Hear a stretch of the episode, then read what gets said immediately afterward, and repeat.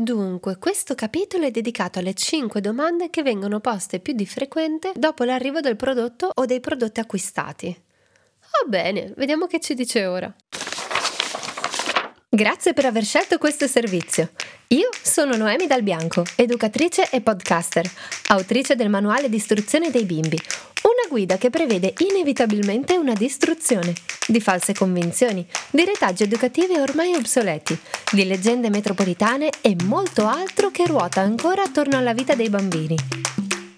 Questo manuale vuole fornire indicazioni operative utili al fine di una corretta gestione del prodotto acquistato o dei prodotti.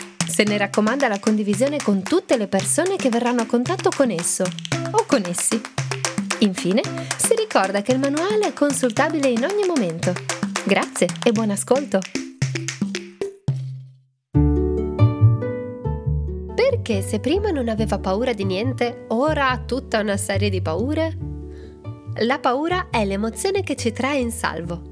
Appartiene alle emozioni primarie, ovvero quella gamma di emozioni con cui nasciamo e che orientano la sopravvivenza del genere umano. Questa domanda interessante però va analizzata più nel profondo. È errato credere che i bambini all'inizio non abbiano paura di niente.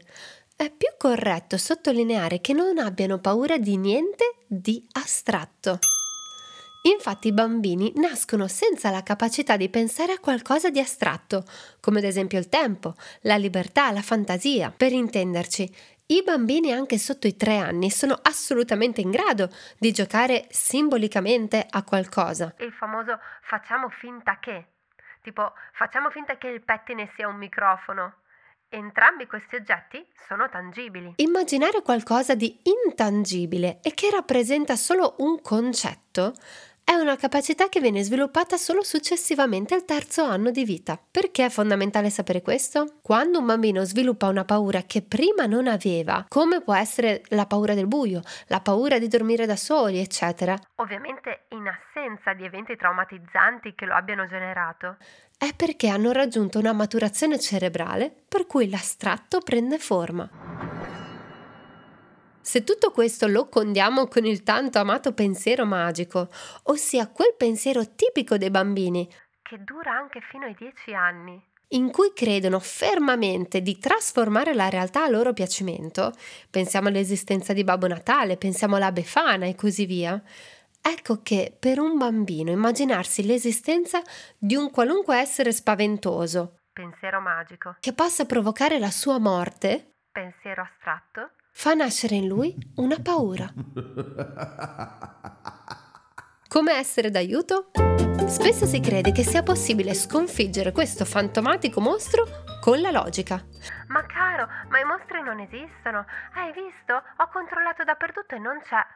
Beh, se avete seguito la spiegazione di prima, allora avete sicuramente intuito che siamo in una fase del bambino dove la logica al momento si occupa di altro. In questo caso bisogna sconfiggere il fuoco con il fuoco, ovvero a situazione illogica si risponde con strumento illogico. Per aiutare il bambino è bene procedere con lettura di storia sul tema desiderato, oppure, se il bambino è abbastanza sensibile, su un tema affine, più sottinteso. Esempio, se ha paura dei mostri, non leggo la storia di un bambino che lotta contro i mostri, perché questo non fa altro che rafforzare l'idea che i mostri lottano contro i bambini. Piuttosto, leggerò di un bambino che affronta un'avventura coraggiosa. Il messaggio è lo stesso. Per affrontare le avversità ci vuole coraggio. Poi, costruire insieme qualcosa che aiuti il bambino a proteggersi. Un amuleto contro i fantasmi, una polvere magica che lo renda luminoso contro il buio, una spada per sconfiggere i mostri. Insomma, qualunque cosa che dica al bambino, di fronte all'avversità tu sei assolutamente in grado di farcela. Mi raccomando, non ho detto comprare qualcosa, ma costruire qualcosa. Il processo di costruzione è fondamentale se volete davvero che lo stratagemma funzioni. E so che potete benissimo intuire il perché. Infine, per i bambini che sono un po' più grandicelli ma conservano ancora certe insicurezze o certe paure legate a delle cose che per noi adulti sono illogiche, è bene sapere che il più delle volte loro lo sanno che non esistono i mostri, loro lo sanno che non esistono i fantasmi o altre cose. Semplicemente loro hanno bisogno di sapere se dietro c'è un adulto che crede in lui o in lei. Vogliono sapere se ci sarà qualcuno al suo fianco a lottare con loro.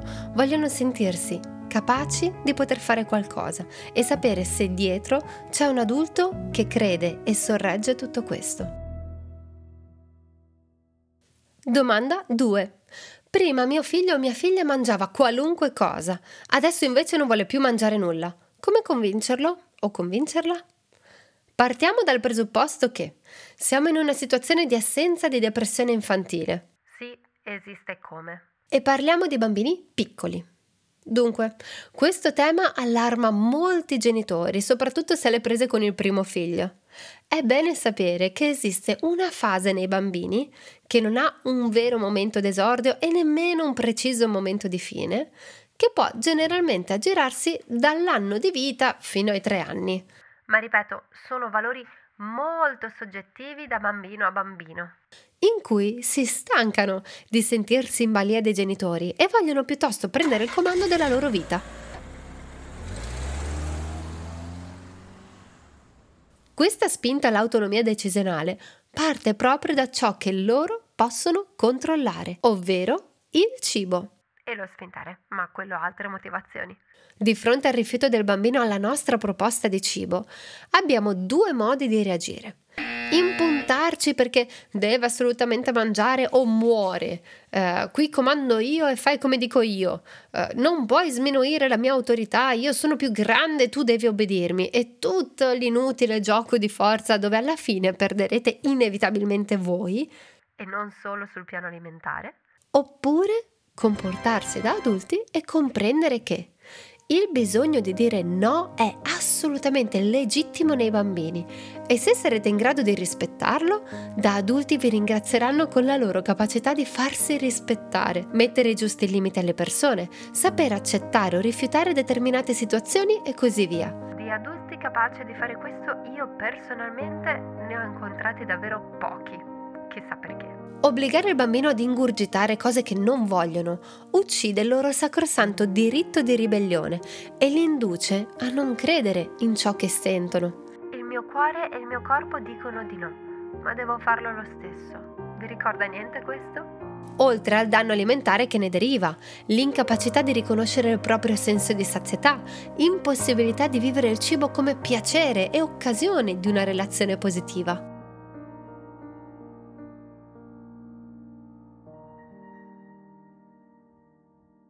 Che fare dunque? Oltre ad invitarvi ad ascoltare, se non lo avete già fatto, l'episodio speciale in cui ho intervistato la biologa e nutrizionista Rachele La Foresta sui disturbi del comportamento alimentare, in cui trovate sicuramente molti spunti interessanti, vi rimando anche a quello che disse il pediatra quando mia figlia a due anni aveva deciso di mangiare solo tre penne in bianco al giorno. Sì, al giorno. Tranquilla signora, più ci dà peso e più continuerà. La lasci fare. Le garantisco che i bambini non si lasciano morire di fame. Continui a proporre in tavola una varietà di cibi e lasci che vi veda mangiare, lasci che si incuriosisca e le permetta di alimentarsi come crede. Piuttosto, utilizzi il momento del pasto come un'occasione per stare bene, tutti insieme, e vedrà che la situazione piano piano tornerà normale. Ci rivediamo quando fra qualche anno farà fuori tutto quello che c'è nel frigo. Inutile dirvi che è stato davvero così anche sulla previsione del futuro. Domanda 3. Ha 7 anni e non fa altro che rispondere. Fa tutto il contrario di ciò che gli dico. Ma non era così. È normale? Assolutamente sì. Non è normale credere che ci sia un momento nella vita dei genitori in cui si crede che tutto questo finirà. Mi spiego meglio. Siamo stati abituati a credere che la crescita dei bambini sia scandita da fasi. I terribili due, la fase del distacco, la paura dell'estraneo, la fase delle parolacce e via così. Questo instilla nei genitori l'idea che ci sia un inizio ed una fine della fatica. Sì, perché diciamocelo, gestire una persona che si oppone sempre a tutto non è proprio una passeggiata, soprattutto per il nostro sistema nervoso. Quel che però non siamo abituati a pensare è che in natura i figli devono ribellarsi ai genitori. È una condizione indispensabile per costruire la propria identità, per affermarsi nella società, per testare la qualità del legame di attaccamento, per autodeterminarsi, per conoscersi e milioni di altri motivi che posso racchiudere in un unico grande assolutamente indispensabile. Se ci si pone allora nell'ottica che in questo costante mare in movimento arrivano delle onde a volte più alte, più scontrose, più testarde, più intense, siamo predisposti ad affrontarle diversamente. Abbiamo una coerenza nell'agire, abbiamo un metodo costante e soprattutto sappiamo che andrà avanti per molti e molti anni, perché ribellarsi ai genitori è in assoluto il principio cardine dell'essere figlio. Se questo manca nel bambino è un grande campanello d'allarme. Mi raccomando, non fissiamoci sull'età. Come detto prima, non esistono momenti precisi di inizio e fine. Un bambino che in famiglia non si ribella mai, che obbedisce sempre a tutto a testa bassa, che non sfida e non osa è un bimbo che vive una situazione che va indagata con attenzione. Il bambino compiacente è un bambino che sacrifica il suo sé per paura di perdere l'amore del caregiver. Ma come gestire momenti oppositivi dei bambini e ragazzini? Intanto lavorando su di sé. Come io reagisco alla sua provocazione definisce la differenza tra me e lui o lei. Da adulto, sbraitare, urlare, picchiare e altre reazioni estreme ad avere un effetto contrario a quello desiderato. Ciò che serve è poco, ma non semplice. Confini ben definiti, limiti né troppo stretti né troppo larghi e presenza. Una notazione importante. Chi cerca di essere amico del figlio o della figlia non ha ben capito il ruolo genitoriale. In poche parole, noi siamo spesso quelli antipatici, che mettono regole e dicono i no, quelli giusti, quelli che servono alla sua evoluzione. Domanda 4. Come gestire i litigi dei bambini? Un momento prima si amano, due secondi dopo si picchiano e poi se li separo si cercano, per litigare nuovamente tre secondi dopo. Ma che devo fare? Si chiama allenamento delle abilità sociali. Basti pensare anche a noi adulti. Ci verrebbe mai in mente di discutere con qualcuno di cui non proviamo minimamente interesse o stima? No, la stessa cosa vale per i bambini. Se si cercano a vicenda e litigano, significa che si stanno conoscendo, si stanno testando per capire i propri e gli altrui confini. Ti insegno a stare con me e imparo a stare con te nell'unico modo che conosco, provando, provando e riprovando. Sebbene nella nostra società litigare viene visto come un comportamento negativo e da estirpare, perché mette a disagio l'adulto, questo concetto non si può riproporre nei litigi tra i bambini, proprio perché per loro invece è fisiologico farlo. Nel bambino infatti le emozioni rivestono un ruolo primario per molti anni, in quanto ha bisogno di molto allenamento per capirle bene, catalogarle e gestirle. Inoltre, a spiegare come mai dopo aver bisticciato tornano a giocare insieme due minuti dopo, è la fantastica assenza del pensiero reversibile. Non hanno quindi la capacità di provare vendetta, provare rancore. Detto questo, litigare è un processo di assoluta importanza per sviluppare la capacità di mediazione, di entrare in relazione e starci, di conoscenza e gestione delle emozioni. Ecco perché più piccoli sono e più litigano. Le loro abilità sociali sono ancora immature e necessitano di continuo allenamento. Come rendere il litigio dei bambini un'occasione positiva di crescita? Trovate un post in merito nei miei profili social, buttateci un occhio.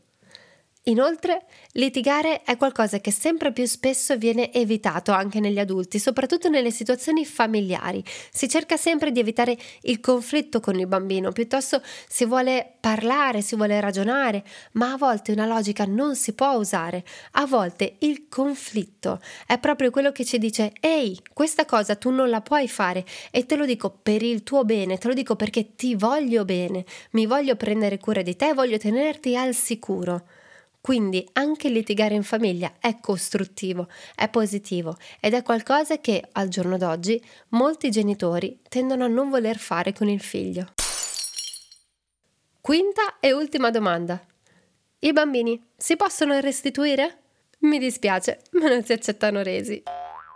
Vi ringrazio per l'attenzione. Io sono Noemi Dal Bianco, educatrice e podcaster e da anni mi prendo cura dei bambini, fuori o dentro di noi. Al fine di garantire un miglior servizio, condividete il manuale con tutte le persone che almeno una volta nella vita sono stati bambini, per aiutarli a comprendere meglio il proprio funzionamento e quello altrui.